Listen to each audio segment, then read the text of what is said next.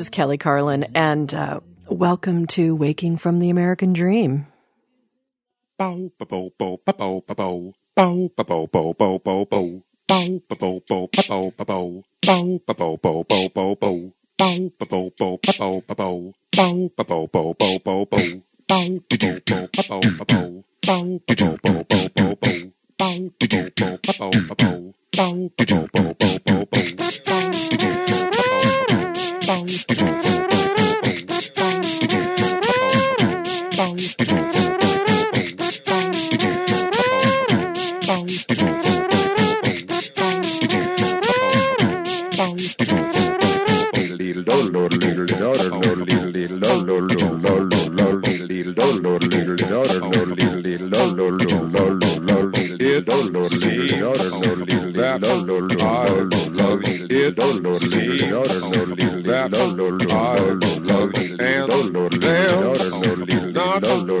I can and damn, not much I can and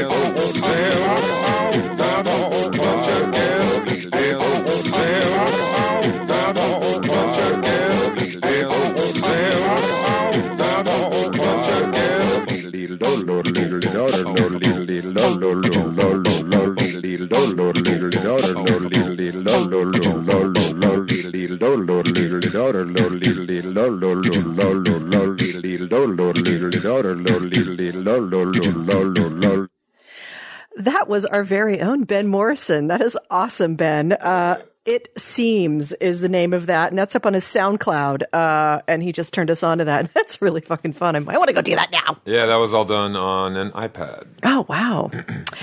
Oh, it's so simple these days, people. You just, you know what? You could actually build a country on an iPad and just run it and be your own little personal ruler. It's really cool. It's uh, this iPad app where you just launch an app and you type in your email address, and then someone sends you a song that you made. Ooh, That's how you made that. wow. I'm totally like my brain just fried. The Talentless app. Yes. So, welcome everyone uh, to uh, Waking from the American Dream. It's November 21st. As you know, I'm very excited about that because it's divisible by seven. And I'm a little bit of freak about that. Admitted that last week. I hope you're not like thinking I'm like walking around counting sevens everywhere I go or something like that because I'm really not.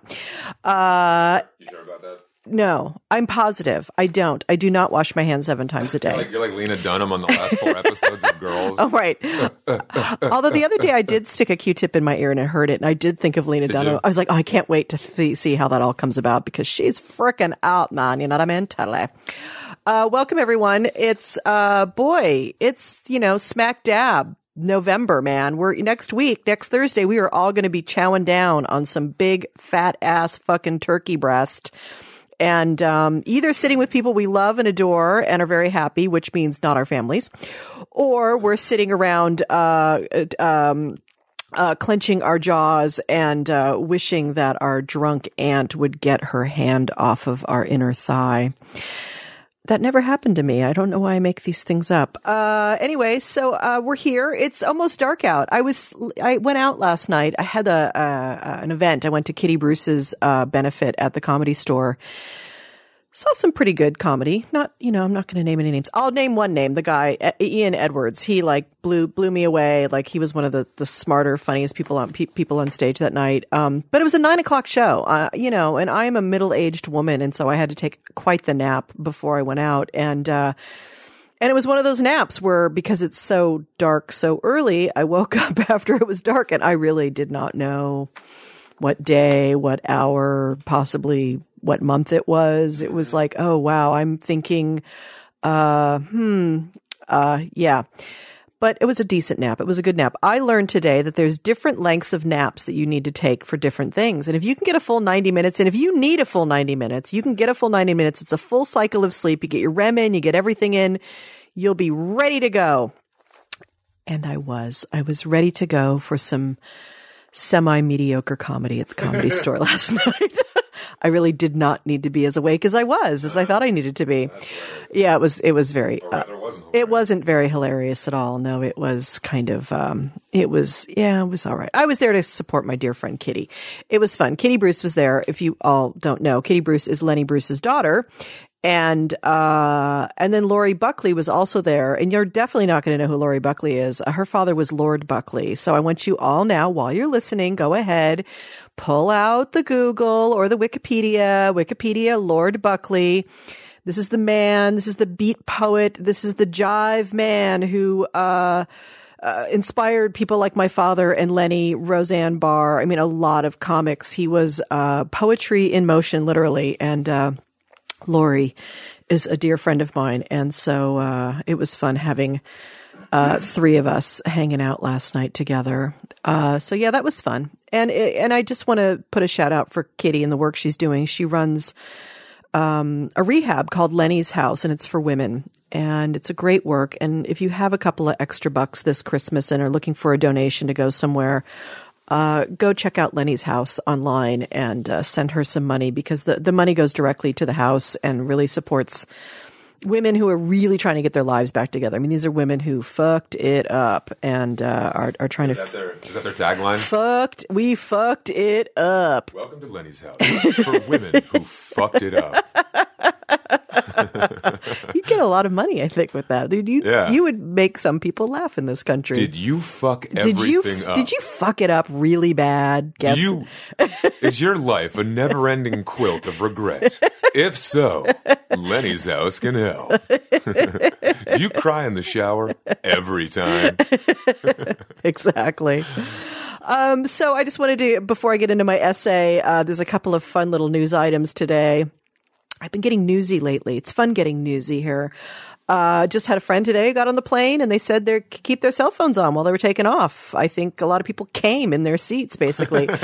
I particularly don't really want people fucking calling me or, you know, you can't actually make calls yet, but that's coming next. But, but it is nice. You can do your solitaire while the plane is taking off, you know, and, uh, and, you know, I have the Bose headsets, you know, the noise reduction. I always keep that on. Like, that's really going to like affect, if that's affecting the airplane, my little Bose headsets, I really don't want to be in that airplane. I will admit, whenever I walk on and like see someone wearing the Bose headsets, I'm like, "Oh, you don't want to listen to me, huh, Uh-huh. No, buddy? no. You don't want to hear what I have to say?" We don't. We don't. We just want to create a nice little cone of silence around us. If we could just do that with virus, germs, and bacteria also. little switch on your headset and just a a hazmat suit with German engineering. Aye, aye, yes. Cut out all the bacteria. So yeah, so so, so completely we kill it, we nuke it. Uh, so yeah, cell phones on planes. That's kind of exciting. And um, what I also I found a great story today. I think it was in the L.A. Times. There's uh some small town in North Dakota that's being terrorized by a white supremacist guy. And uh, this is just such a great story. So it's like a very small population, but he's like trying to like take it over or something frightening. This, this is like all of our nightmares, all of us progressives' nightmares. Well, uh, someone confronted him. I don't know if it was in the press or somewhere, and somehow they'd gotten a hold of his DNA and they tested it, and he's got 16% African American Yeah. genetics. yeah. And so here's the here's the funny part. The other leader of the white supremacist group started terrorizing the other guy because he has black blood in him now. So this, Wow. so the guy with the black blood in him uh, was like, I guess, got a posse together to like protect himself from these other people who were doing just what he's been doing to other people his whole life. I mean, Really? it- it's yeah, it's Really? it's that weird. All of a sudden, he's Anne Frank Yeah, other yeah, all of a sudden, yeah. hiding under his sheet. Isn't that amazing? God, I love shit like that. They should just make that mandatory for all like Wouldn't- yes. racist because at this point there's such a Euro blend of everyone. Uh, and at, hello, we all came from Africa. Yeah. Ultimately, It I mean, we all, it all began in Africa. People, we are all Africans, as you know, Richard Dawkins talks about all the time. So, uh, so yeah, so it's just, I think I, I, I smiled at that one because I know my dad would have really smiled at that too. he is loves one shit of like us. that. You cannot get away from the fact that everyone come from Africa. This is true. Everyone has a little bit of me in them. you too, Mr. Studio Engineer, look like Skrillex. You're part black too. And on a good night, you have a lot of me. You have a lot of you in the right places. In the right places. And then, of course, uh, our dear, dear friend George Zimmerman is back in the news because he's beating his wife now again. I, I love guess. how I love how he's growing. He's slowly growing like the uh like the like Iraq war veteran beard. Like yes, yeah, during the trial he was all shaved up and now he looks Yeah. like an extra from Universal Soldier 3. yeah, Like yeah. It's just maybe the white supremacist guy will go and him, it's him and Zimmerman can go work it out or something. I don't know. maybe his wife tried to come at him with a razor to say to shave that shit and he stood his ground. Maybe that's what happened. it's just something scary is going to happen if this guy is not put in a place that is going to keep his hands away from weapons and things and and clearly women because oh my god it's oh, and we have to you know the thing is this happens every day every day all over america. Crazy men like this are terrorizing their neighborhoods and the women in their life. And we just get a little close up front seat of this one because uh because he's george zimmerman He's also 16% black. he probably is. He's probably yes, He should shoot 16% of himself. just like his right foot or something like Yeah. that. I think would probably do it. That that that is the part. That is, yeah, that would be the part. Uh, yeah, that, and then of course tomorrow is the big um, 50th anniversary of JFK um, assassination, and uh, I was uh, a mere five months old when it happened. And my dad would tell the story of how he had me in my uh, little pram because my grandmother brought bought us. A, you know, we were we had you know a, a, a warming plate as our kitchen.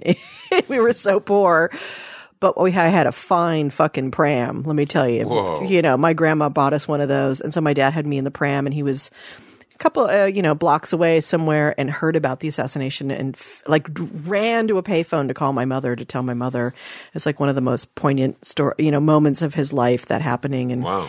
just i can't even imagine what that must have been like like everything's fine. We've got this beautiful family in the white house and it's the early 60s and it's all you know happy happy and mad men and no progress and jets and uh hawaii and all of that. And then your president's shot. Uh, uh, you- no wonder we're so fucked up 50 years later. I mean And- we and- definitely got the ptsd going on that. As a fan of Mad Men, the assassination of JFK was yeah kind of the beginning of the real cultural turmoil and Don Draper's own unraveling. A hundred percent, a hundred percent. It is. It is a, such a watershed moment for the nation, and uh, yeah. So that's happening tomorrow. So you know, take a moment, light a candle, or do whatever you do. and 50 uh, years. Wow. fifty years, fifty years, people. Uh, this nation's been. Are they going to celebrate it with like maybe a parade?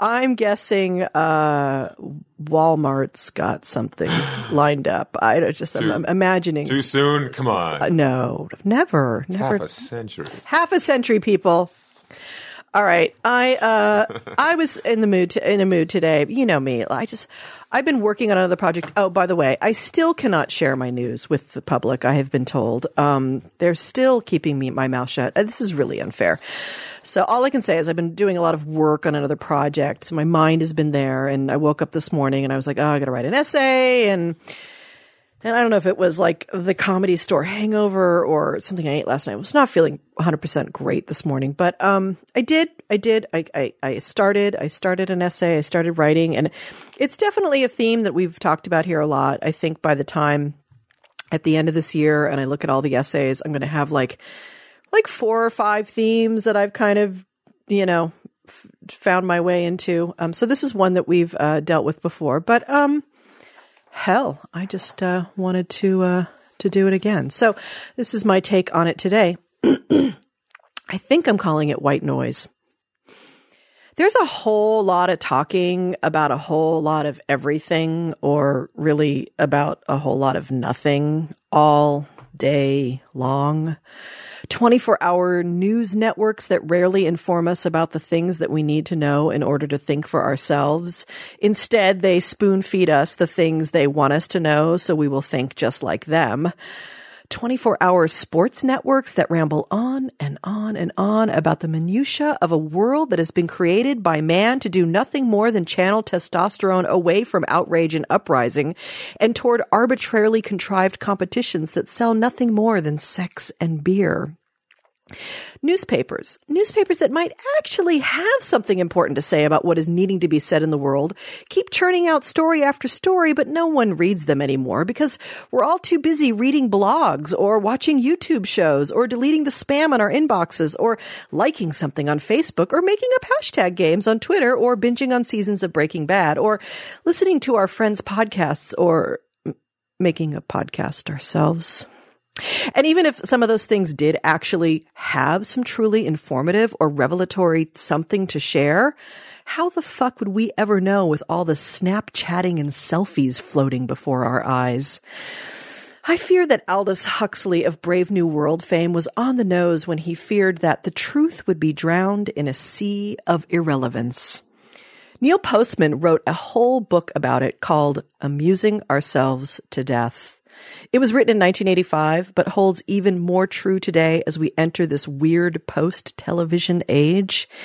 He died in 2003 before the recent explosion of the new media. Damn.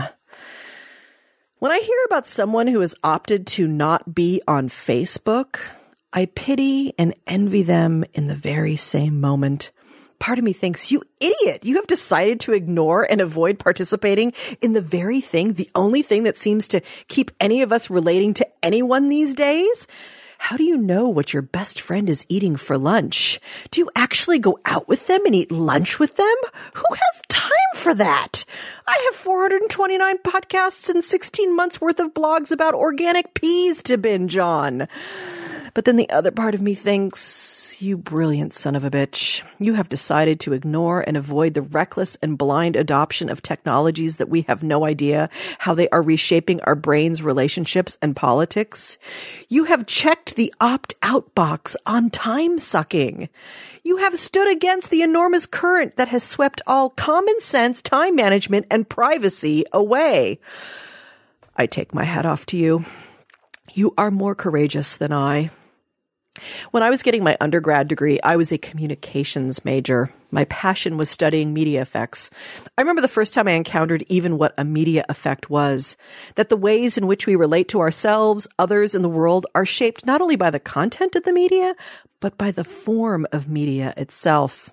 It was like a whole world opened up in front of me, and suddenly the TV, newspapers, and books around me were no longer neutral objects, but shapers of my reality. Wow. So these days, when I feel and see the effects of media on my state of mind, quality of life, and the world around me, I can't help but feel a bit overwhelmed. There is barely enough time to understand and process all the content I encounter, let alone really ponder how the various forms of the media themselves are changing my life. Sometimes I just want to put the brakes on the whole shebang, take a big collective breath, and start over. Sometimes I fear that we are marching down a road that does not lead to freedom, but to oppression.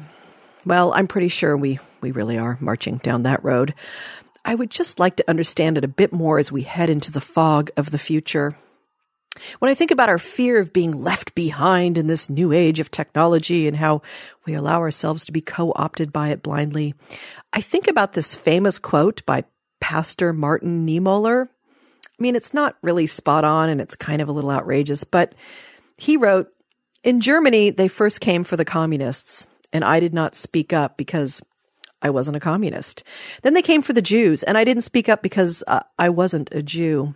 Then they came for the trade unionists, and I didn't speak up because I wasn't a trade unionist. Then they came for the Catholics, and I didn't speak up because I was a Protestant. Then they came for me. And by that time, no one was left to speak up.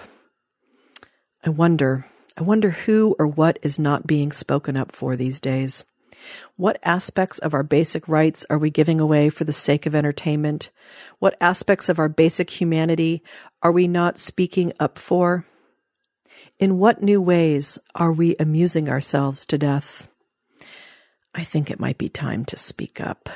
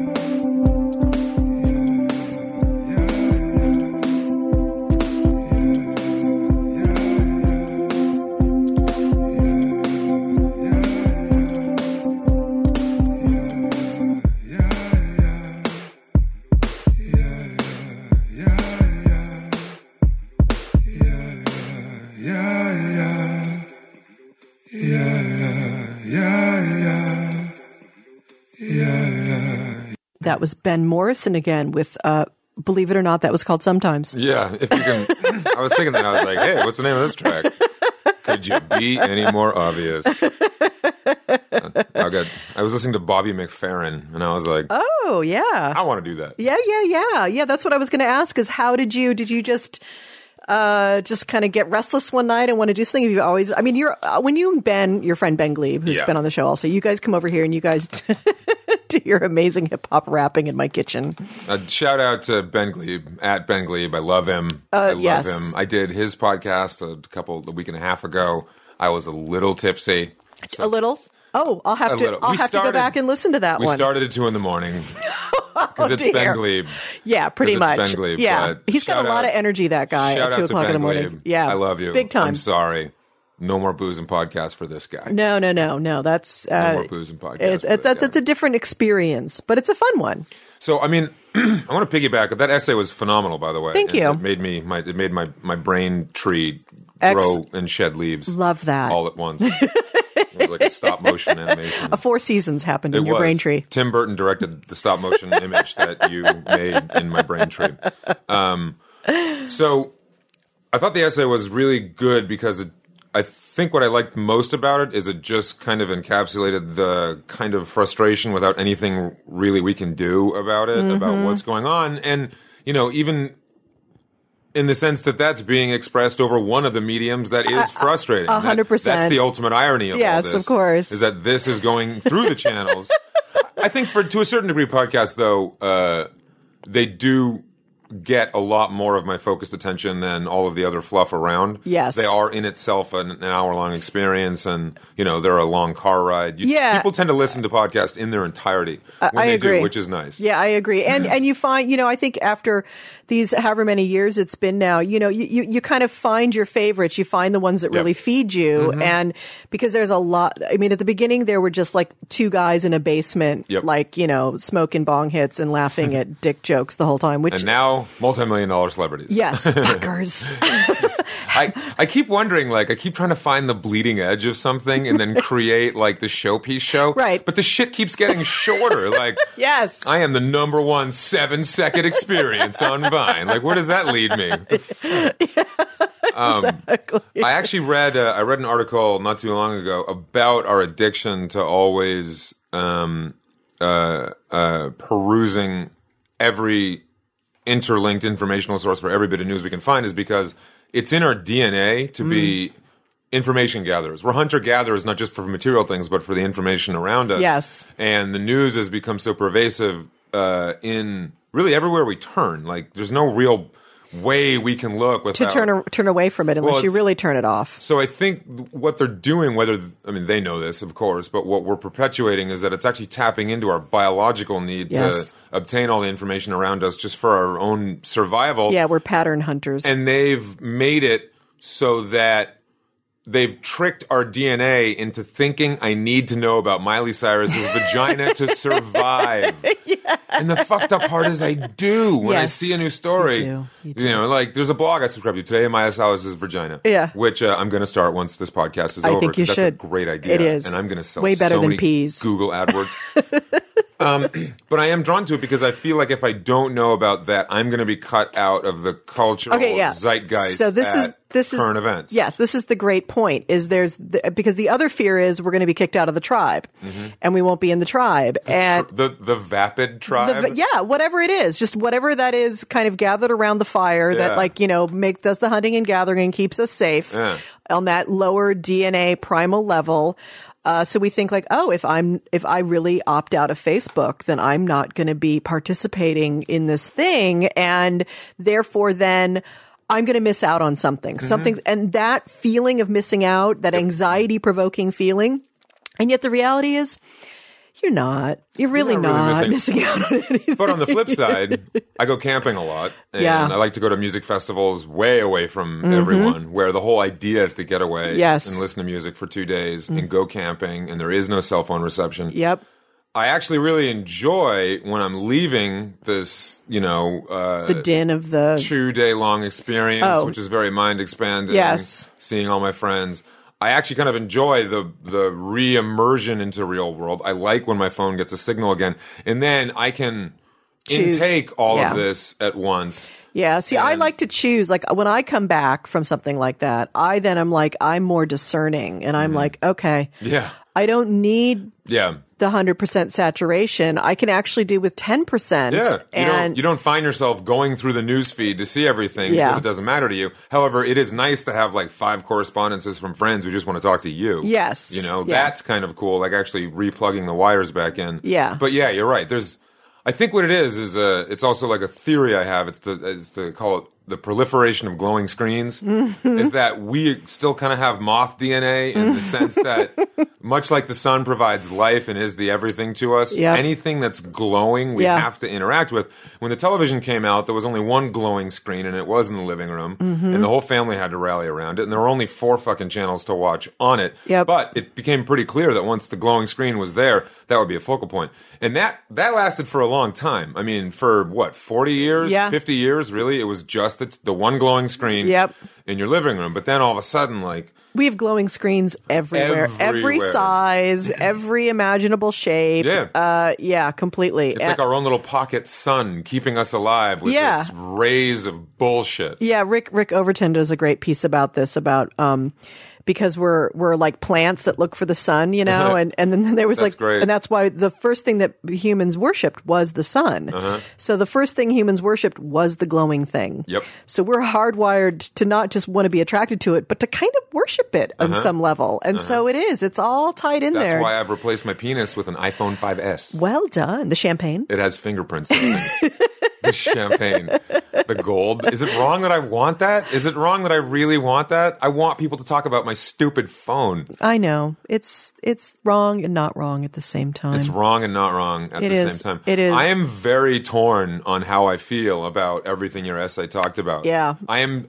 I'm so torn. It's frustrating how much I can't make up my mind on this. Yeah. Because I am a child of technology, and the technology around me allows me to be restless. Yeah, I mean, I, into and you know, listen to your music. You're you're having fun. You're creating. Yeah. You're using the technology I- to create something. I do stuff with live photography using Mm. the Mac, and Mm-hmm. you know, I think I'm I am very restless when it comes to art. And I think if there's any, if there's been one thing that may have slowed my career down, is that I haven't just decided to be like Right. a dirty shot comic, or Right. just decided to be like we're a, we're happy know- about that. That- Well, it's definitely it's definitely a slower progression. That's yeah, for sure. yeah, yeah. Yeah. But I think it makes you a more well-rounded and interesting person in general because, uh, and that's who you are. I mean, I, I'm a person who I'm like that too. I'm, you know, I'm kind of a polyglot. I like a lot of different things, Mm-hmm. and I just I I have to be that. It has to feed all those things. Feed me on some level, Mm-hmm. and uh, and and yeah, I mean, there's just this whole technology thing. It's just there's something about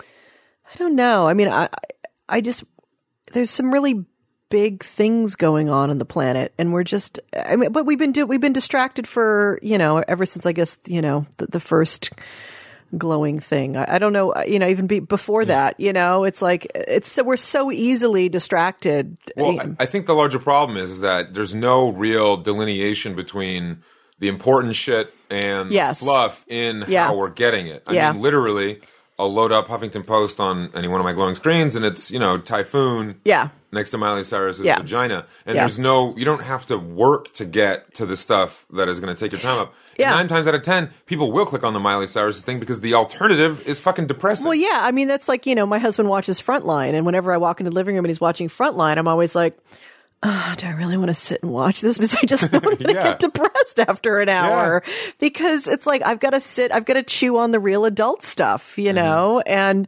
I want to just kind of go and watch X Factor for for an hour. Well, the thing about in taking all this news is that there's really not much you can then do about the news. Yeah, that's maybe that's part of it too. Is I, really we we really feel very powerless. Um, Well, and I think because ultimately we are very powerless. Yeah. When it comes down to it, you know, even And yet there are way more of us than ultimately the 1% because the 1% means there's really only 1% of them. yeah, That's pretty funny. So numbers wise, uh, we, you know, but th- I was, I was talking to somebody last night. We were talking and they were like, yeah, I want chaos and mob mentality. And I'm like, no, you really don't. No. You really don't want chaos and mob mentality because Yeah. let me tell you, the mob can change like that and Yeah. they will come after you because you've got a red shirt on instead of a green shirt. yeah, And- whenever someone says that, I'm like, why don't you look up news footage from the LA, LA riots and see if that's really what you're or going for? yeah, or you know, I mean, like the, the news came out of, uh, you know, like the, I was on a show yesterday. and We were talking about women in Egypt and how poorly they're treated, and that during the Tahrir Square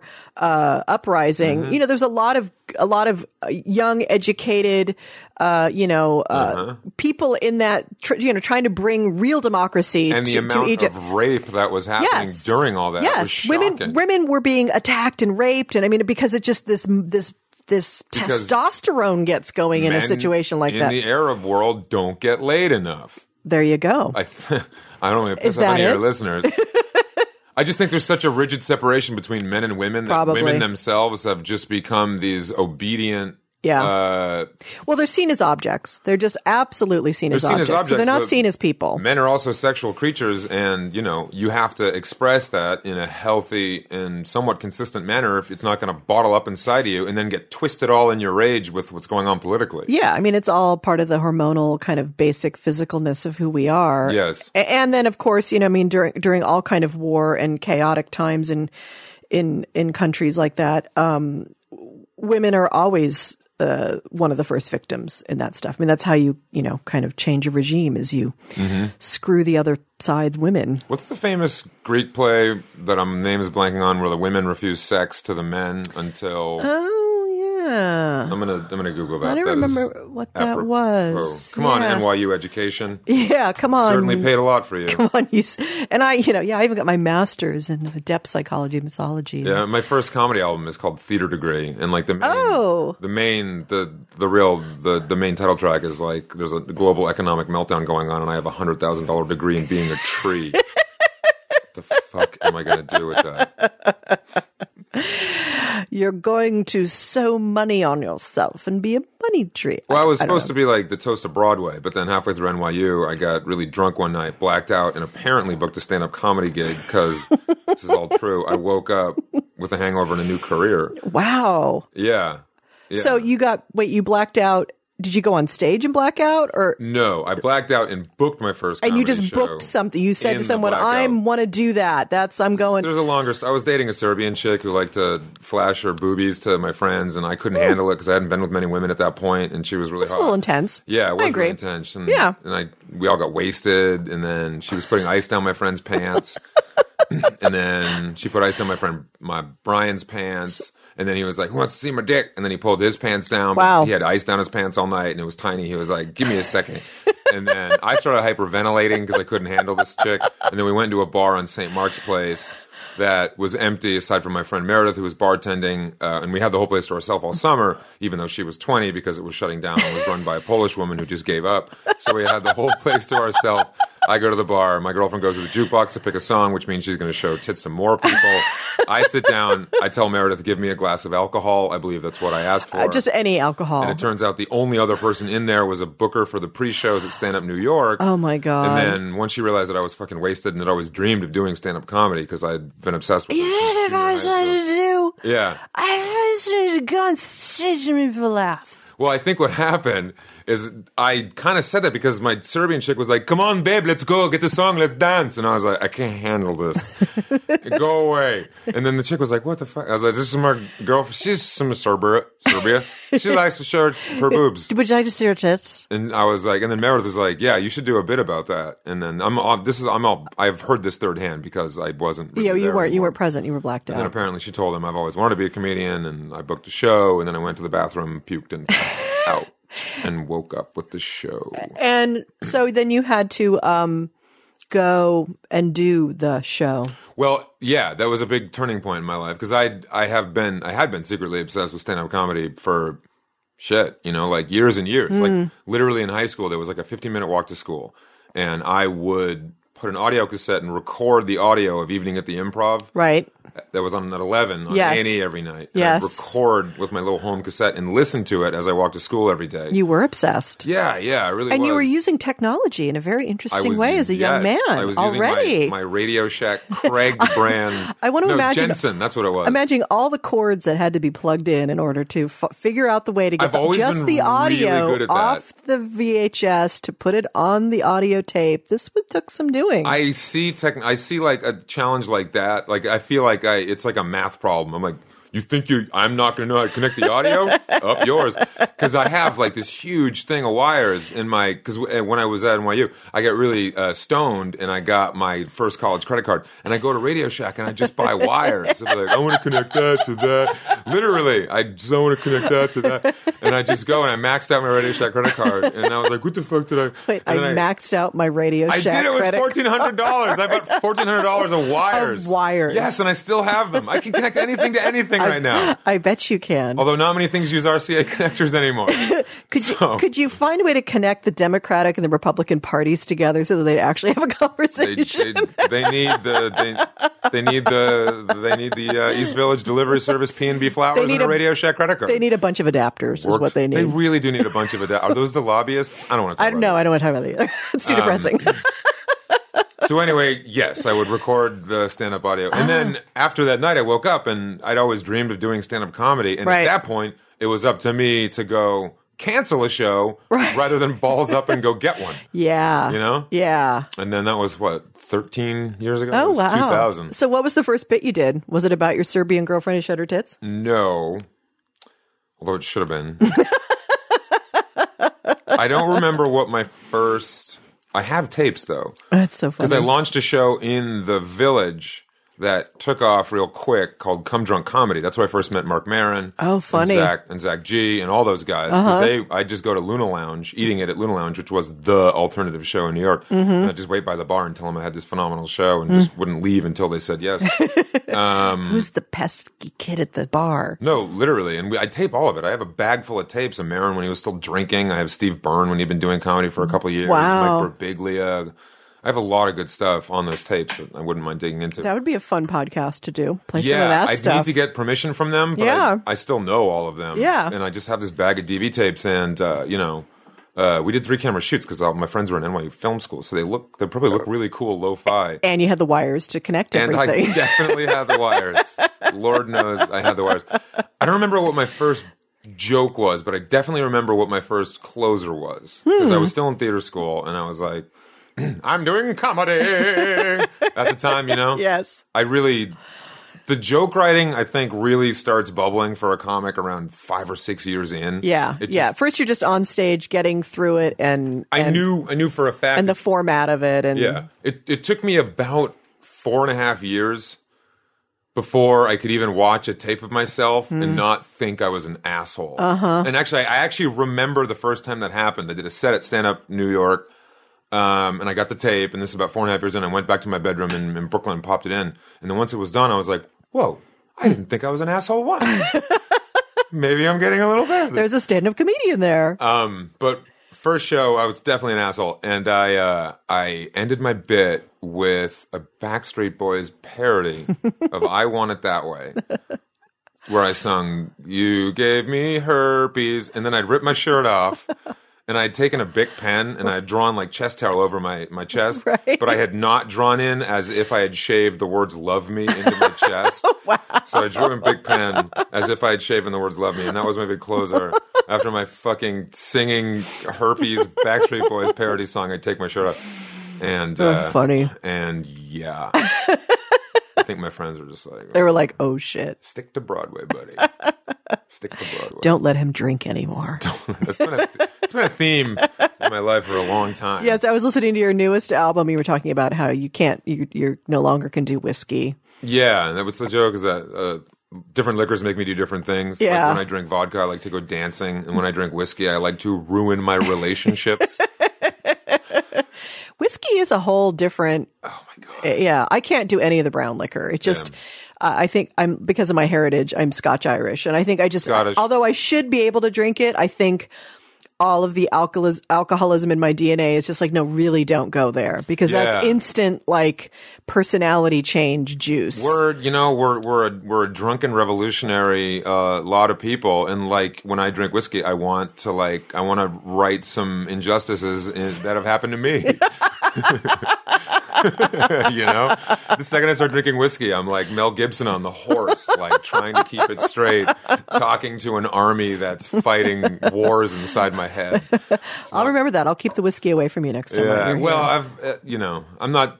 Yeah, uh, it, it's. It, I was definitely in a darker place like a year ago. Yeah, I yeah. went and went to meetings and shit like that. Oh, good And, for uh, you. Well, everything's a balance, you know. And I got into a Yeah, true. relationship that I got into a relationship with someone I really care about, and it became very clear that either I was going to finally address this, Yeah. and do something about it, or I was just going to, you keep know, going on, going on. I was going to have this one fuck off, and I'd just mm. be right and drunk the whole. You know, Isn't that a lot fun? of my time. Yeah. And I found Being it to, right, it underrated. to be very, very helpful, actually. That's good. Yeah, it is. It's, I've been to 12 step before. Yeah, well, I I don't go. I found a, a version of AA. It's called Primetime Live. That's intriguing. It's not. I, I know Sounds it's- very Hollywood. It does sound very Hollywood, but uh, it's despite how stupid the name is. yes. The curriculum is entirely based on addressing your ego. There's a lot of there's a lot of psychotherapy that goes into Mm. It, nice. which is intriguing because they don't allow. I was so drunk. Which is I basically what. AA does too, but they do it with a higher power. I've never been to a yeah. normal meeting. I, mean, just it's found that this. you're addressing the ego by saying you're not the one that's in charge. right. That the higher power is, or uh, and you're giving up Yeah. that alcohol was in charge before. I kind of enjoy the pseudo non-denominational religion Yeah. aspect of it. You Yeah. know, it's kind of like a church I can wrap my head around, and a little Yeah. psychotherapy I can wrap my head around too. Yeah. I don't go to it being like never again, none ever, because I just don't work in extremes. Mm-hmm. Yeah. that's never worked for me. Because if I do an extreme, the second I go back, I'm gonna extremely readopt it. yeah, yeah. So you know, it is all about balance, which I'm still working on. Mm-hmm. It's all. It's all. You know, life is like a 14 year old female gymnast. It's all about balance. It really is. I, it's all about moderation and balance, and Uh-huh. And uh, and you have to find your way to that for your own personal, Yeah. your own how it works inside of your body, your chemistry, and You need your to- personality. Yeah, you need to be able to find a path to the path. Yeah, You know, just so even that once you fall off it, you can say, you know what, I found it once, and then this is a process I can wrap my Uh, head around. A hundred percent. I mean, You it's it's like when I teach meditation and I tell people, you know, people come to meditation, they're like, oh, I just want peace and serenity, and I'm like, okay, that's not what happens. When you learn to meditate. The first thing you learn is how fucking fucked up and loud the voices in your head are. And so, what I actually and was taught by my teacher, and I teach other people, is that it's all about recovery. Uh-huh. And it's in the so you're sitting there and you're meditating and 15 seconds into it you go into your grocery list or whatever it is you're you know you're obsessing on. And then you go and you're like oh shit i'm obsessing on the backstreet boys or whatever it is and then you're like oh fuck me i can't fucking even meditate so i go eh, stop that's not the way you do it you say it's all about how much loving kindness you can give to yourself in that moment and say as you would to a two year old kid. Oh, it's okay. You just went the wrong direction. Just turn around over here and come back over and sit quietly next to me. And, uh, so it is about that, that, that is the path and that is Yeah. the path of recovery. It's just always knowing their And path is there. That's and one of the things they talk about in the meetings is the uh, we're all king baby that we're all being controlled by you know a baby with a crown on their head in our head that's making all the decisions with Yep. you know the uh, the sternness of a king but the judgment of a two year old. Yeah. Oh, that's great. I love that. King baby. King baby. Isn't that a great image? it is a great image. like a baby with a scepter, like making proclamations in your head. Did you ever and then s- shitting himself? yeah. What was the, uh, Spirited Away? Did you ever see the, Yeah, the Mizuyaki. Yeah, did you ever see I that? Pronounce his name. oh, it's, it's incredible. It's. Studio Ghibli. That's that's his animation. Yeah, and it's in one of the most incredible films ever. And one of the characters in it is this gigantic baby. Mm-hmm. And it reminds me of that. It's like it's this huge baby. Yep. And it wants what it wants now. Uh, if Yeah. you like uh, his work, have you seen? Uh, you should really try to see My Neighbor Totoro. That was one of his first movies. Oh, I haven't seen that one. It's beautiful. It's like a kind of a fable-ish story. It's not quite as.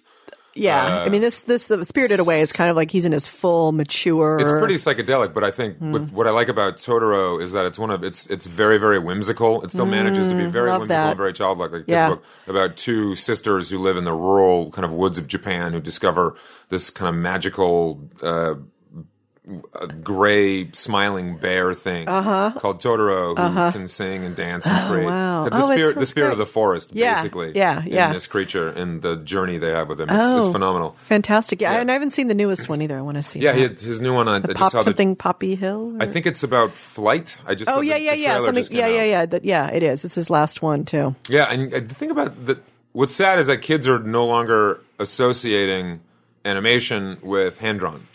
Yeah. Like 3D animation has become the norm that I think Hmm. a lot of children won't even assign a, a, a fan base to animation because they're just used to Yeah. fully 3D realized kind of worlds, and now a lot of them are actually in 3D. Yeah, which yeah. is what they're seeing. yeah, that's very true. Ah, the movies. Ah, kids. Do you go to movies a lot? I go to the movies. I, you know, I, I didn't this year. I, I get hot and cold with that. It just, I don't know what it is. My resistance to it, but uh, Bob goes a lot. My husband, everyone knows Bob. Uh, he goes a lot. Um, I, I don't know why. I just haven't been into it this year. Well, I can't. I can't blame you. I've gone to the movies a bunch, and even I don't know. It's just something this time, about. of, this time of year, I'm looking forward to it because I, you know, yeah, some of the good when they- ones all come the, out. All the Academy contenders come out. Yeah. and you know we saw Gravity in IMAX. 3D. Yeah, I, I, that one I do cool. want to go to. The, that's like important theater. Like that's you want to go see the full experience of Yeah. something like that. But But even then, it's just it's you know it's for two people it's forty bucks, it is. And that's kind of a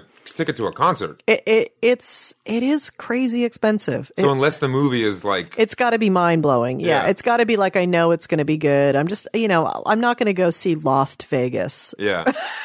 for 22 bucks or Actually, whatever. I was just I was just in Vegas, uh-huh. um, doing a weekend, and uh, um, we had some time to kill before the Sunday show, and we were going to go see La- Las Vegas, whatever it is. Right. We were in Vegas, but then Or decided Las to, Vegas, I Las is. Vegas, Yeah. whatever, and then decided to go see Bad Grandpa, which was actually very fun. Is it funny? and totally worth seeing in a theater Oh, be- good. Because of the type of movie. Oh. Yeah, it's kind of brilliant actually what they did with that movie. That's yeah. Um, but anyway, we bought the tickets, and this is in Vegas. And then he said uh, that'll be sixteen dollars, and I was like, uh, okay, so two. And he's like, no, that that is for two. What? And I was like, I literally went, fuck me, really? It's eight bucks per person. I mean, I know it's a matinee, but even a matinee is it not eight wasn't. bucks. It wasn't anyway. even a matinee. Really? It was like a six p.m. show. I wanted to buy like tickets and bring them home, and just throw dole them out to my friends like confetti for a Here's parade. an eight dollar movie ticket. Remember Yeah. that? I know. And the matinees, the actual matinees, were five bucks. Wow. Can you For a believe that? first run movie, that's crazy. That's Yeah. unheard of. In, My- my well, in heart LA, it's completely unheard of. Yeah, It's- in LA, the cheapest you're going to see a movie anywhere is like thirteen bucks, maybe fourteen. yeah. Yeah. That's just what it's come down to. So it's kind of, it, you know, it's soured. It's soured me on the movie going experience, despite the fact that I love the movie going yeah. experience. Yeah. But then again, the on-demand options are getting so good. Absolutely. And we got the Netflix on the big TV now in the Yep. Mm-hmm. living room. So, you know, I mean, they say in a couple of years, it's all going to, you know, we're all going to be able to watch it all on the big screen in the in the living room. So, and again, I'm not. I'm kind of torn on whether that's a good thing or a bad thing. Uh, yeah, I don't know. I don't know. I, I- because I do love something about the communal experience of movie going Uh-huh. also. Um, so there's, you know, you're missing out on that too. There's something about being in a room with a hundred people watching the same thing. It's, And for big special effects movies like Gravity, the experience really you should. yeah, I agreed. seeing it in IMAX 3D is and will always be uh, very different and more immersive than seeing it at home. For sure. For sure. For sure. For sure. yeah. Yeah. Um, But it is such a crapshoot these days, and there's just so much. Me- I, we I watch a lot of media. Mm-hmm. I really do. I think I, I wanted to make it my mission to see everything ever made ever. Wow. I'm doing a good job. yeah, I feel like I should be a media critic just because I you should be. it's always on Yeah, in the background. I love things that glow, and I didn't start reading books again until I discovered iBooks on the iPad, uh-huh. and now I love reading again. Yeah, I've been reading novels lately. I have. No, I'm, Yeah. I'm normally a nonfiction person. I've read a ton of nonfiction the last ten years, Read? and uh, but I just read a couple of novels in the last few months. Uh, so I'm I'm Anything, like, anything notable? well, I caught up on some things. I read um, The Alchemist, which I'd never gotten into before. Hmm. Paul Coelho. yeah, Every really, chick's favorite book ever. It's just a charming little fable allegory type of thing. Great way to get laid in college. Yeah. and uh, and then I've started a couple of other. I'm reading one very weird one right now called The Luminaries, and I still don't know exactly what's going on. Basically, they haven't left this one room, but they keep telling stories about all these other things. Oh, but I just read Elizabeth Gilbert's new book. Uh, she's got a novel out called The Signature of All Things, and it's about a female botanist in the 1800s. and it's really really well written. She's she's a good writer. I- you can just write a good book about anything. you know what? you know, if you just put the right words in the right order, Uh-huh. you could like write amazing stuff. Yeah. I'm writing a really good book about a guy on a podcast. Yeah.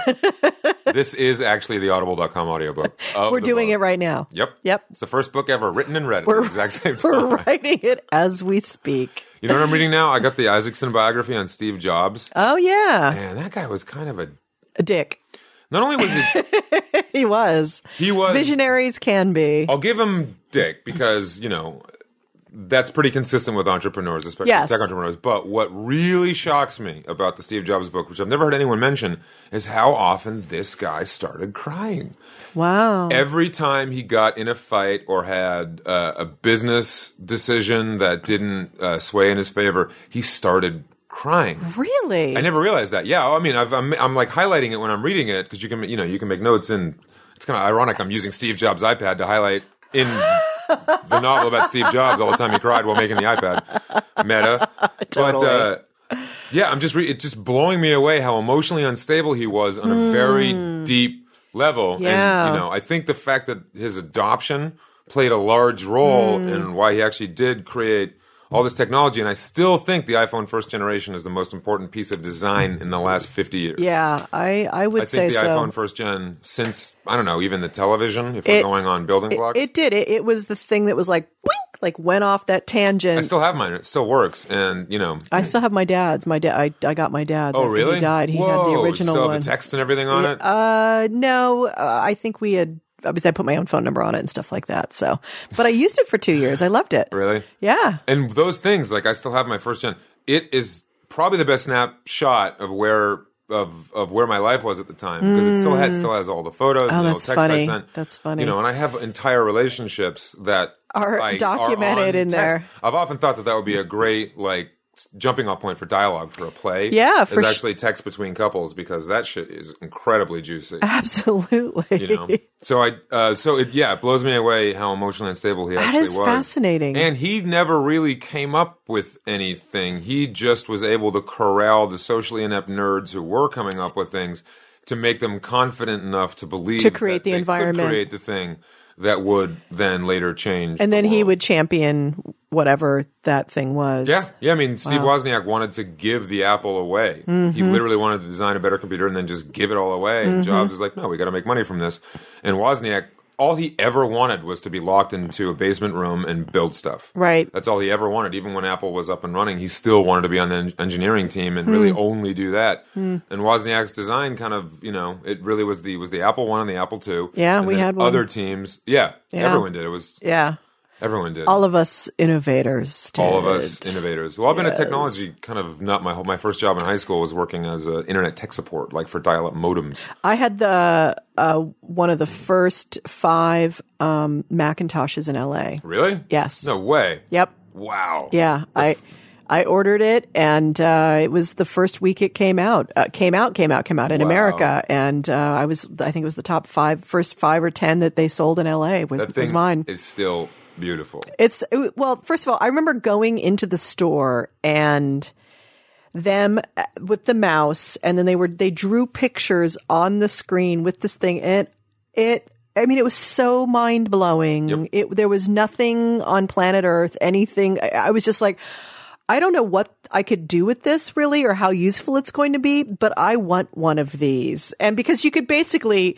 You know, it was like 64K or something like that. Was like there was Yeah. no memory in it, so you couldn't do a hell of a lot. But there was a text thing, and then there was a paint, Uh-huh. MacPaint, and uh, and then you had your. I remember I was at UCLA at the time, and I would put my paper in the disc, and I would take it to school. Was- There was a printing thing there, and it was just early on with the computers, and I Yep. put the little disc, and we'd print at school, and I'm about to oh my get god, real nerdy here. Uh, in reading the biography, uh, we can really thank. Ironically, we can thank Xerox. Oh yeah, totally. I, I know the PARC, the PARC research and If everything. anyone- yeah, yeah, PARC- yeah. and- they and- gave it to them.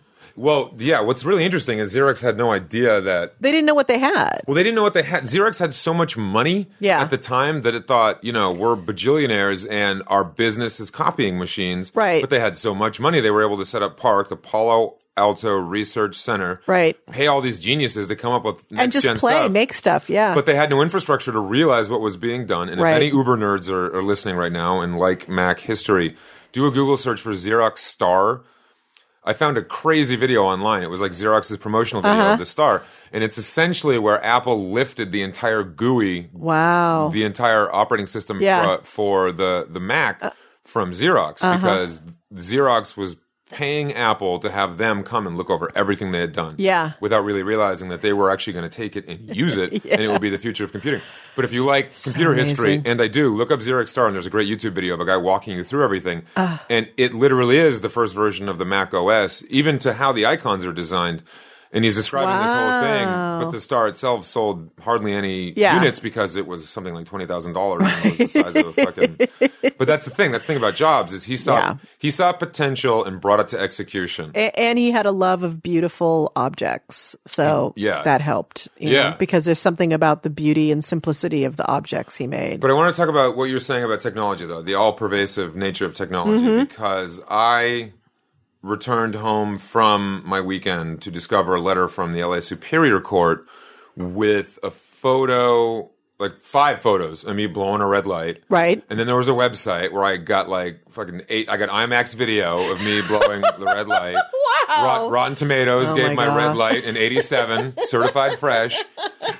And I was just like, Jesus, what happened to good old getting away with it? No. That is over. No, you can't get over. away with it right now. Yeah. You can't have an affair. Someone's going to be tweeting in the bushes. Yeah. Like there is there's a record of everything that we do right now. And there's a rec- there's a checkable record of everything that we don't even think we're, we're having a part of. Yeah, well, and that's you know that's that's this the thing that makes me nervous is we don't even really know what we're signing up for anymore. The privacy issues of all of it, and then mm-hmm. and then you know the people who are really fucking up this country through money and environmental ravaging and everything, they're getting away with fucking murder.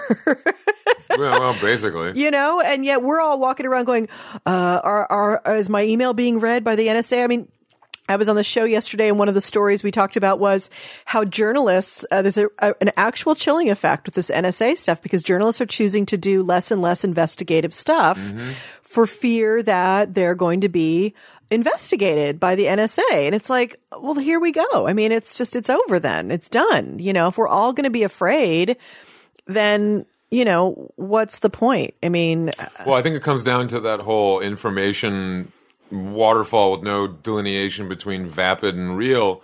That's been a huge aid to Yes. the NSA during all this because the leaks are coming out daily. Yeah. Snowden took about 20,000 documents, and I do think he's going to go down as his his presence in all this will be a turning point for this information culture. Yeah. I think people Yeah. will wind up being very grateful for what he did I hope so. because like the tobacco industry Mm-hmm. if you're a cigarette smoker now you know full well Yep. that it's a carcinogen Yep. and you're going to die probably five years earlier than your friends because of something smoking related And it's not, going to be a fun death. but we don't give a fuck we Yeah. still buy the cigarettes to the point that i can't even blame them anymore Right. because they're like i think they're realizing now like whoa wait a minute you're going to smoke whether you know it's going to kill you or not. We could have just done this a long time ago. Right. With the NSA, the leaks are coming out every day from foreign dignitaries to reading emails to collecting metadata to going into our Gmail account and taking yeah, our I mean, entire if they, address if, book. if they want, they can. Yeah, exactly. Exactly. But at this point, there's Right. such a there's such a saturation of of realizations about what's actually going on mixed in with the celebrity news. Yep. It scrambled my ability to weed out all the things because each one of those things about the NSA requires a lot of things I have to do on my end. Yeah. Yeah. And the only other alternative is what? Go to Hawaii Yeah. and open up a surf shop, that that may be it. you know? and then get a pager? That's the only thing we can do. Is go to Hawaii, open up a surf shop and get a pager. If you're not willing to do that, just fucking welcome to the database. Yeah, exactly. Welcome to the database. Welcome, my son. To the database. Welcome to the machine. It's true. Yeah, but then Yeah. again, I'm like, oh, the NSA is reading my emails. I'm like, am I really that important? No, they're not. They're not reading your emails, but they they could if they wanted to. I think what's going to happen That's is the problem. Communicating now is just going to wind up being like it used to be when I, you know, you'd you'd order weed from a delivery service. I'd be like, I'd be like, hi P and B flowers. I would like one bouquet Yes. of very smelly roses. I'd like spice cake with extra icing, please. And exactly. and then they'll be like, yeah, we'll be there 30 minutes. And then eight and a half hours later, when they did show up, you knew the lingo was intact. Now we're just going to have to do the same thing with all of our communications. yeah, we'll just have to make up a new language It, it will that have those to be a people won't understand. Think about that. Uh-huh. Think about that. Now we're going to resurrect, what was it? Um, Esperan- Esperanto. Who the fuck came up with that idea? Some guy, he did. Some Really? guy, he really believed it was going to be the global language. He had a vision for it. You should know one thing, man. There's a global language, and that's American. Mr. Ratch, American. That's Amer- I speak America in all 53 of the countries in this fine gro- globe. That's right. That, Uh, that Jesus says I can go to and have dominion over. I have dominion over everything, including my penis. including my dick. I have dominion over my penis and your vagina. Well, yeah. The dominion, you you don't have dominion over your No, vagina. no. Only I know what's right for that thing. That- yeah. I'm the only one that can see it from the outside in. You know. You don't have perspective on your vagina like I do. There's no end to my penis. You can't go in my penis. It's all out. Well, you could. You could. You could go up that little hole. That's a whole different website, dude. That's a whole different web. Actually, that's the name of the website. A whole different website. That's off. Is that registered? A H O L E. God help us all. Is that registered? well, of course, you know, the joke for us like 10 years ago was everything was like, oh my God, oh my God, dot com. You know, it was like whatever we were Yep. saying, dot com. That was, that was funny for about three months in a summertime. That is funny, yeah. And now it's like dot .tv. dot. Yeah, right. I don't Now- think there is a whole different Now it's hashtag. Hashtag is the new, you have to say hashtag with Jesus. everything. And now hashtags are in fucking commercials for like oh, yeah. for Wendy's. I know. Hashtag flavorful. And- hashtag and- taste. Hashtag value. Hashtag shoot yourself. Yeah, and so it's either hashtagging or you can like it on Facebook. I Yeah. mean, it's like every uh, Facebook has gotten the sponsored stuff on Facebook. It's well, and my fr- I my I love when my friends are like, so I wrote I was as I was writing a post about potato chips. You know, a Lay's potato chips ad. Like she hadn't even posted it yet, type of a thing. That The Lay's ad is coming up on the side there. I'm like, Yeah.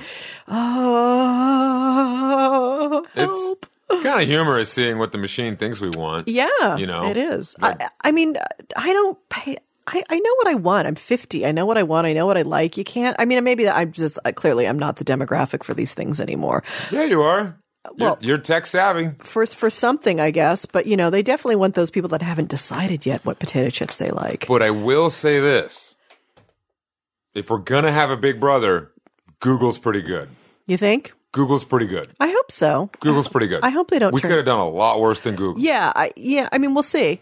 We'll see. You know, everything evolves. We'll see. that's pretty good. Ten years. We'll Yeah, see in ten good. years. Yeah, pretty good. you know, it'll At be this point? It'll be interesting when they're running the government because it's like something like that may be happening. you know, I mean, everyone always has these like uh, these post-apocalyptic uh, visions of these big tech companies. Skynet didn't have Street View. You know, Skynet didn't. You know what I loved? I loved that uh, that barge up in the Bay Area. Yeah. yeah. With the Google was like, everyone was like, oh, "What is it? What is going on? Conspiracy, conspiracy." It's like, yeah, it's a showroom for technology. Yeah, it's a, it's a, Like, it's a do you- glasses store. What do you think it is, do you- people? It's a glasses store. It's Google. You're going to go in to be able to search for anything while you're standing in a room. yeah, I've had a lot of friends that work for Google, and they are happy. Are they? That is a good place to work. Should we go work there? I've, Would they like us? I think Could we would. do things for Google? We can do things. Could we? My girlfriend has a. She wants to. Um, you know how all chicks call Target Target? Yes. you just do. Of course, we wanna do because it's very high end. We're we're gonna start uh, Google it. Look it up on Google. Look it up on Google. Why not? You heard it here first. Yes, I like calling it goggle too. Goggle? Yeah. Would you goggle that for me? Would you goggle? And they have an app called Google Goggles. Of course they do. Yep. It's darling. It's a bunch of G's. Google knew we'd be talking about this today. they did. They they sent They me- actually, it's how I'm funding the podcast today. They've paid me to talk Yep. about that. Yep. God, I would like that. Actually, that would be nice. we are following your PDF, Google. yes.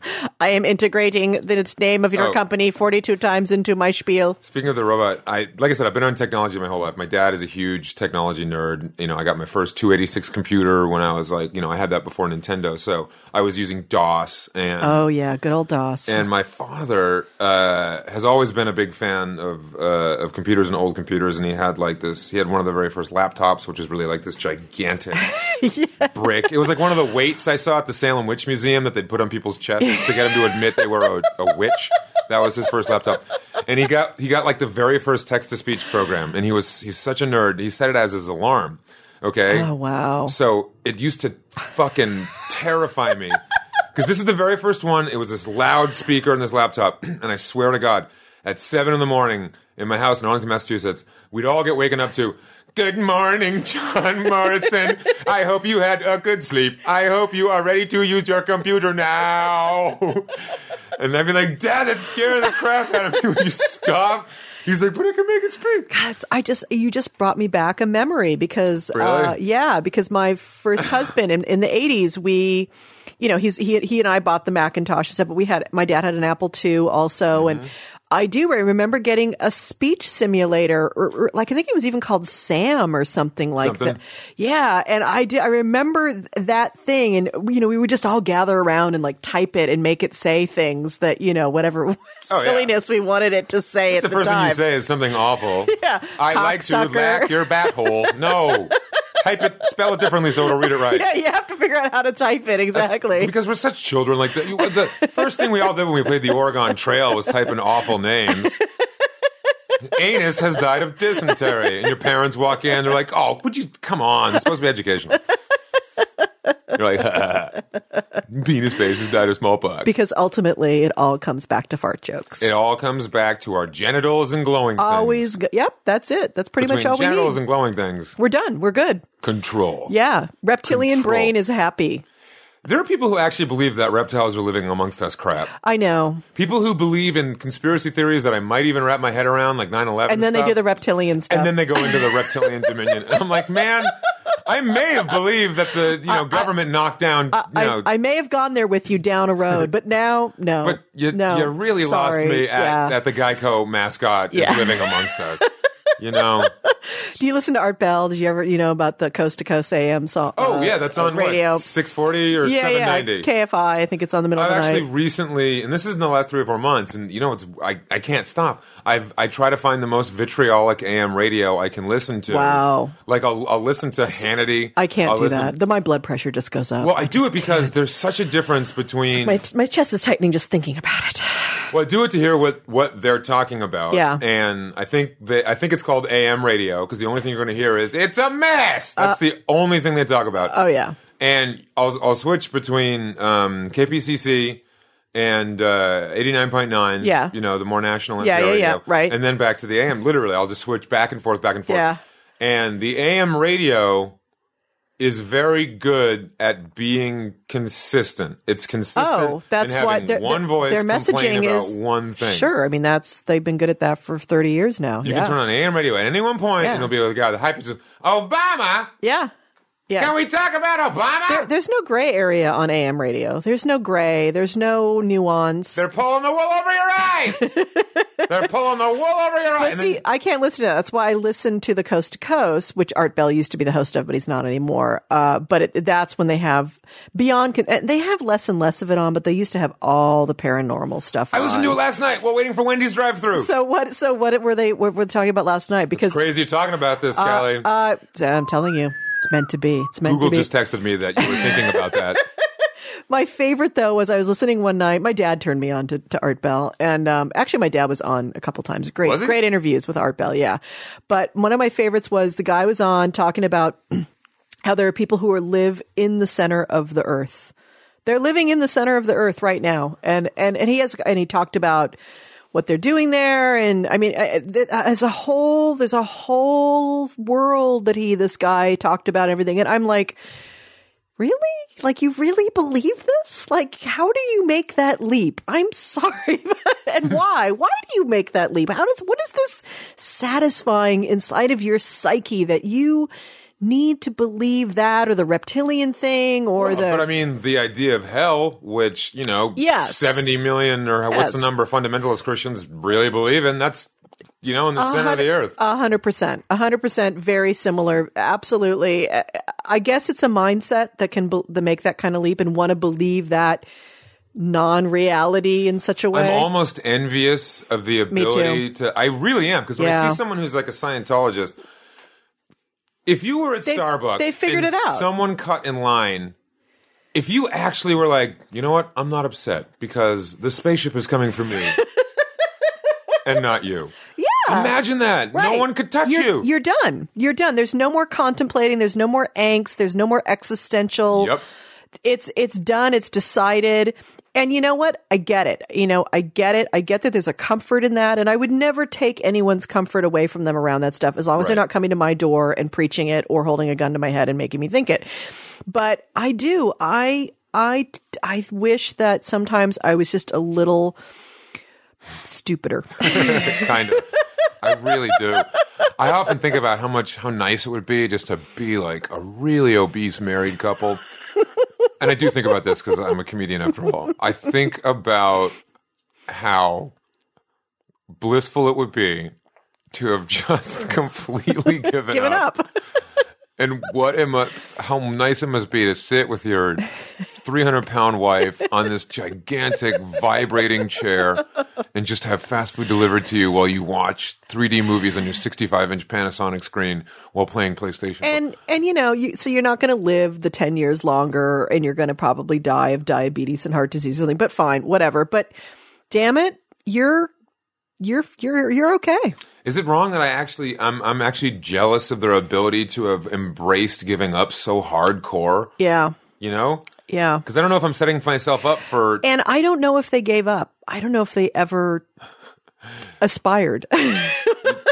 That's you know what? That's actually a better point. Yeah, that's actually a better point. I think that's part of it is They- that there are just some people who don't aspire. They aimed low, and boy, they got there. And they only know low. I mean, I mean that's the thing is there's there really is a, a world that people live in that um that that's as good as it gets. And I'm also I'm often I'm often you know if not envious at least thinky with a little jealous about what it'd be like if I could just live in a small town and work at you know Yeah. like uh, uh, a day job that doesn't require any real creative thinking and then just have a girlfriend and then you know watch sports Mm-hmm. and go to movies and that would encapsulate the entire my entire idea of happiness Mm-hmm. wouldn't that be nice I I I wonder if there really is I mean I just I do. I wonder if there if that is really even true. Are we just simplifying it in such a way from the outside looking in type of a thing? I I, I don't know. I mean I I don't know. I think we need to get on a bus with a camera and go out to America and find out. We know we're going across America. We're coming to your living room because Lord knows you ain't going to leave it. We'll call the series Couch Potatoes. Couch Titers. Now, Couch Titers. Taters, yeah. Couch Titer with Ben and Callie. We're coming to you, you fat fuck. you fucking taters. You big titers. Are you about to die? Are you about to die and loving it? Are you? Do you have a handful of Cheetos in your hand, shoving in your mouth right now? as I Wipe that speak? orange powder off your collar, you tater. We're coming to you. We have a mobile studio set up. We can bring all this to you. Fuck yeah, man. We're on, we're on our way. We, want to find out. Do you have you ever aspired for more? Have you? Have you? And if you have given up, tell us about it. Although you probably wouldn't call in because, you know, you didn't aspire to listen to Because this. you're not listening to this. God, I want to be stupid. I would never even know about this. It'd be awesome. I'd just be watching reruns of How I Met Your Mother while eating KFC. That sounds so good. You know, if I never like moved to LA and based my happiness on this crazy idea of Yeah. fame and whatever. You know, but we were doomed. Uh, you know, uh, just doomed for some reason. We were born into families that had some sort of other kind of ambition, and then we did this crazy thing called educating ourselves. And you know, Which brings us to Montessori schools. Boom. I did want to. I did. I mean, you know, w- we were going to talk about a bunch of different things, but this is way more. This has been awesome. But I did. I want to know about. So I was watching. um uh, Ben, you did a some sort of an inspirational uh, technology. Yep. It's like a TED talk kind of a thing. It's called ideation. ideation. Same type of thing. Exactly. And it was great. It was a great talk about charity and comedy and, Mm-hmm. and how you connected to all of that. And um, and how technology is making it easier for nonprofits and all of that. But I, one of the pictures in the background at the beginning of your talk, underneath it, it was like you were in your little theater outfit or something like that, or you made fun of yourself, and it said Montessori, and I was like, Yeah. another Montessori, Montessori kid. Educare. Yeah. Yeah. So how how many years did you go there? What kind of a Montessori was it? Um, I think it was pretty strict Montessori. It was run by Were you, Indian. were you like done by the time first grade or second grade went around? No, I moved to. Uh, I grew up in the south end of Boston, in Mm-hmm. like a super multi-ethnic. My parents were kind of the.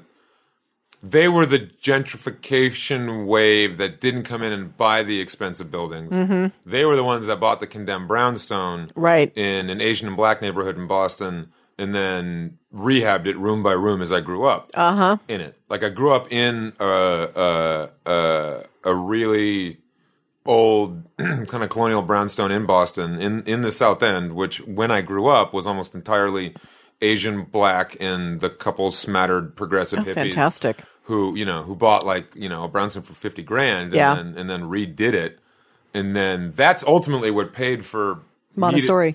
well, no, it's what.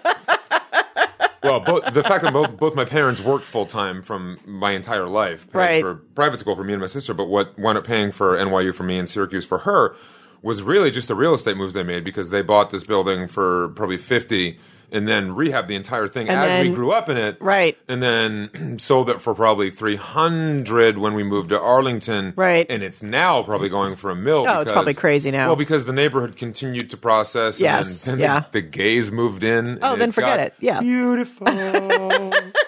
when a gay touches your neighborhood, It's very true. Roses grow. That's right. You silly people who don't like the gays, you should invite them into your neighborhoods. Honestly, your housing prices will, your value will exactly. go up. The gays are The the, gays. answer to falling real estate prices. We should court the gays. They will should. make your land value go up. There will. And then, um, so growing up in that in that neighborhood, the thing, the reason I went to Montessori though is because the public schools in the neighborhood when I was of public school age needed some work. Yeah. needed some work. Yeah. So there was a local Montessori. Yeah. See, I went to Montessori till I was uh, 12 years old. Mine had like, mine it's was, a, probably about the, the same age I was. yeah, mine was a training school here in Santa Monica. So lots of women from Sri Lanka. Mine was Indian. Mrs. Vada Yep, was my a, first a lot, teacher. a lot of Indians came and were trained, and then they go back into India. And the Montessori method was big there. Even the Montessori method was Maria Montessori. She was Italian of all things. Were you spanked? No, We were. Oh no, no, no! This Yeah, was they- West Coast Montessori. Hey, what are you doing? Cher's kids went. Chaz Bono went to Yeah, Montessori with really? me. Uh huh. Don't spank her. She's four years old and can read a whole book. Ease off. Oh yeah, totally. I was uh, for sure reading by four years That's old. the thing that Yeah. that's the thing that I really that Montessori I think really does is I was reading Yeah. small, tiny little books, but the time I was like four or five. Oh yeah, yeah. It's it- you know if you have, I mean, it's it's such a great curriculum because it just you just you go towards what you're attracted to, and then you just you're a sponge at that age anyway, Mm-hmm. and so it's all about you seeking your own curiosity around it. And Yeah. uh, yeah, I don't I don't meet a lot of Montessori kids, so I always like like love that. Yeah, and it's interesting because you're like me, you're like interested in a lot of different things, like I am. I'm like. That's part of the Yeah. Montessori thing or something. I don't know. Like I said, when I find something that I'm interested in, Yeah. it will become kind of an obsession for three to four months. Yeah, yeah. And And, then you like to, dig, like- dig, dig deep, and then you, yeah. And then I'll some I'll kind of just leave it alone. And then you'd be little like, while. ah, so bores me now. yeah, what next? I think it's the Gemini in me though. I'm a Gemini too. When's your birthday? June 15th. I'm June second. Little sister is June 9th. Uh, my I have mom a was whole- June 12th. Really? M- My, Oh. my dad That's why we. surrounded himself, uh, if you believe in the karma thing. His mother was June 10th. My mother was June 12th. And Whoa. I was June 15th. So his three generations of Gem- G- Gemini women surrounded my Wow. father. Yeah, my my grandmother was June. I would have had the same birthday as my grandmother and my great grandfather, June first. But I was a very difficult pregnancy and wasn't actually born until twelve twenty a.m. because apparently there was a big car accident. you weren't ready to go out yet. Well, I was born f- six weeks premature. oh, you were a young one. Well, I almost died. I was like kind of an emergency C-section. And I, like my mom tells us, my mom loves telling like new girlfriends about what a frail and ugly baby I was. she literally does. Whenever I bring a girlfriend home, she's like, "Benny was such an ugly baby." In fact, In fact, here's the fact- whole story. this is the story. Benny was such an ugly little baby that when your father brought him home from the hospital, um, there was an ice cream store uh, that we'd go to all the time. And uh, your father put you in the little stroller. You were such a tiny little ugly raisin. and he left you outside while I went to get ice cream. Hmm. Uh, and there were two little kids. I hate this fucking story. There were two little kids who had come to get ice cream, and they each had their 50 cents. And they stood outside the store and saw you in the stroller and thought you were so ugly, they threw their change at you. And she fucking threw their change Wow. at me. And she tells that story to all my girlfriends. wow. Yeah. Mom, just Yeah. need to do that anymore. But I almost didn't make it when I was born, and I was six months premature. I don't know. How have we been talking about this? I don't know. I don't know. Maybe Montessori. Probably. Who the hell knows? Oh, Gemini, because we're both Geminis and we're both uh, interested in tons of things. Interested in? Yeah, that's that's completely true. I kind of have a theory about Gemini's that ties into a whole Freudian thing because I haven't really heard any good explanations of why people born in in the solstice month yes. would be so, you know, uh, two sided in their interests. Yes. And it's that if you believe the whole idea that our, our foundations are laid within, you know, let's say the first nine months of being alive, Right. You're just imprinting everything. Summer babies have Ah. the longest uh, variable experience of day and night. Oh, interesting. Versus a winter baby probably only has like what four or five hours of daylight, Right. before it gets dark. So their experience is kind of probably being bundled up with their parents in a more nerd, you know, in, Oh, a, in a more fascinating. And it's something I've always thought about. Whereas summer babies probably have the longest amount of day, and they're probably out with their parents. A- and and this then really brings us all around full circle because that would then would explain the whole um, kind of attraction to light or lit things Mm-hmm. and thus the glowing screen Yes, there's a here. Here is an actual statistic I'm making up right now that a Gemini is seventy percent more likely to have an iPhone than someone. ah i like this i like Android. this I actually have a joke about like the whole Gemini bipolar stereotype. Like that's Mm-hmm. kind of unfair. I got to be bipolar because my parents like to bang in the fall.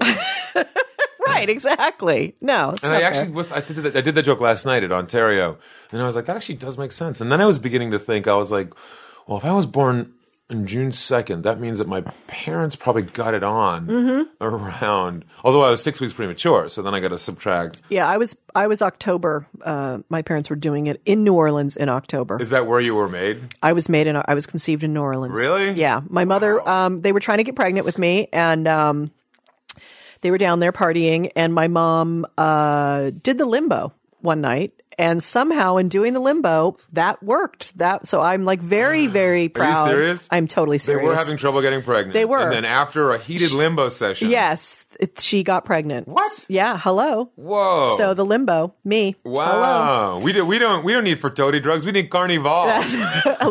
A little Cutty Sark. you just got to loosen up that womb. Yeah, it's what I say in my show. I say, uh, Carlin legend holds it took a little sperm, a little egg, a little weed, a little scotch, and something called the limbo. That is awesome.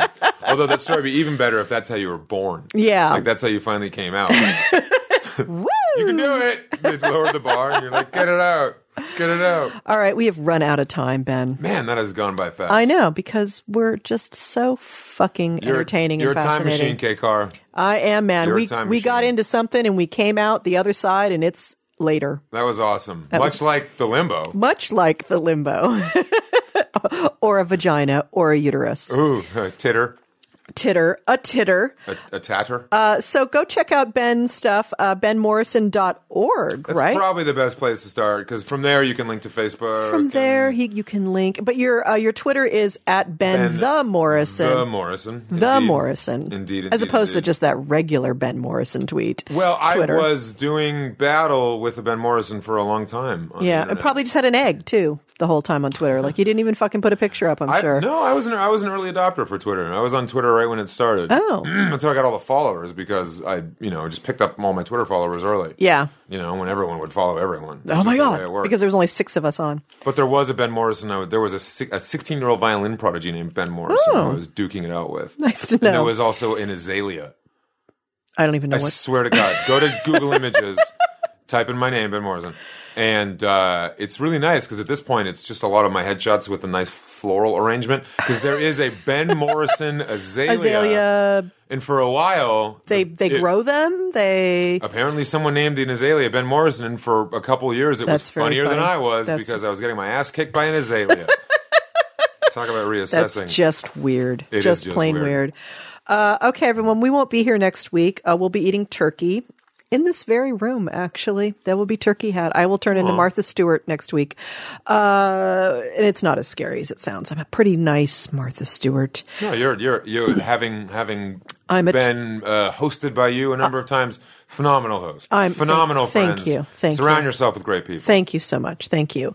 Uh, and so thank you, Logan, for uh, coming by and helping us today. And um, do you have any gigs uh, coming up? I'm recording. I'm going to be playing in Seattle over winter. Ooh, nice. Seattle people, get your get your put your put your dollars to the side and go see Mr. Logan when he's up there. We'll promote that later. Uh, I don't know what number show this is, but we are creeping up on show number 100, and I really don't know what to do about that. Uh, so It's Very impressive. How do you I- feel? How do you I- feel about that? I'm feeling really good about it. it's a real body of work right there. I know. I'm excited. And I've got, I think, about 28 or 29 essays written now. Great. From this whole year. So um, we'll see how we reinvent the show next year. I mean, who knows what, what we'll do. Uh, but we'll be back a few more times in December. Uh, I've got some people lined up.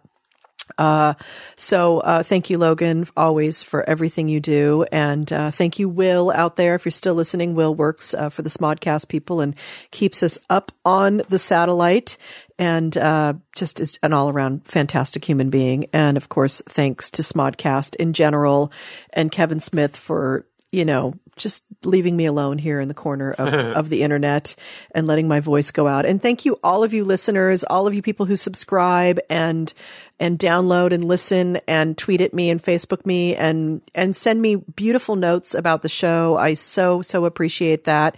And if you find you have a couple of extra bucks in your bank account, uh, not that any of us really do during this time of year, but if you do, um, you can certainly go to my website, kellycarlin.com forward slash waking. And there is a PayPal button if you want to support the show.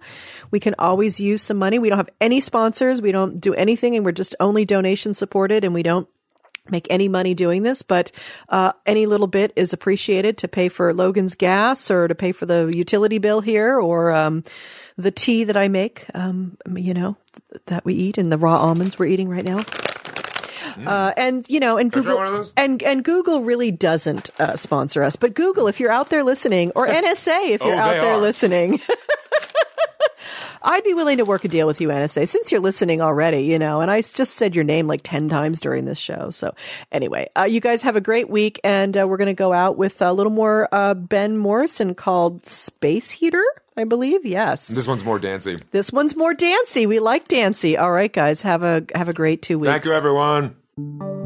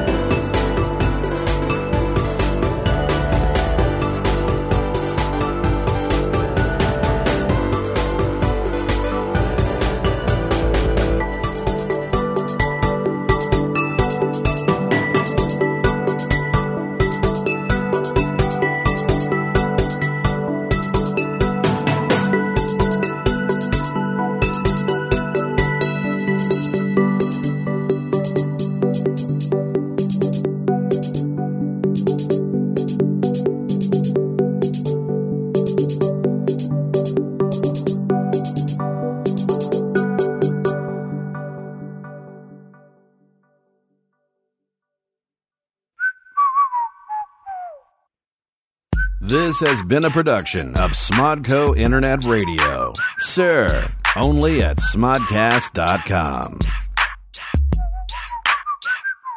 Hey, Kev, it's time to record a new Smodcast. Fuck off. I'm listening to one of the other great shows on the Smodcast Podcast Network. Scott?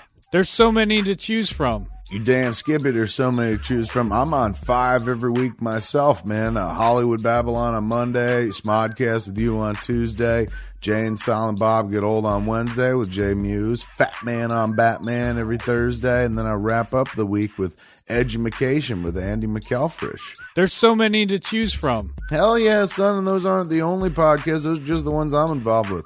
What about the podcasts of Smodco that don't feature me, man? Like Tell 'em Steve Dave, Last Week on Earth with Ben Gleib, I Sell Comics with Ming and Mike. There's so many to choose from. Hey man, there's also Film School Fridays or Netheads or Get Up on This, Team Jack. There's so many to choose from. The Breaks, man, Waking from the American Dream, Bagged and Boarded, Phoebe, Soundbite Nation. These are all the shows you could be listening to over at smodcast.com, Scott.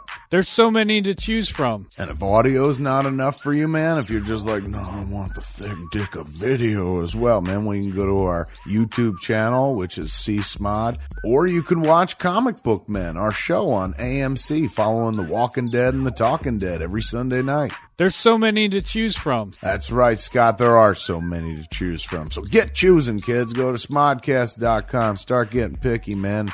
Stick these sweet, sweet oral sounds into your ear pussies. There's so many to choose from. You said that already. There's so many to choose from.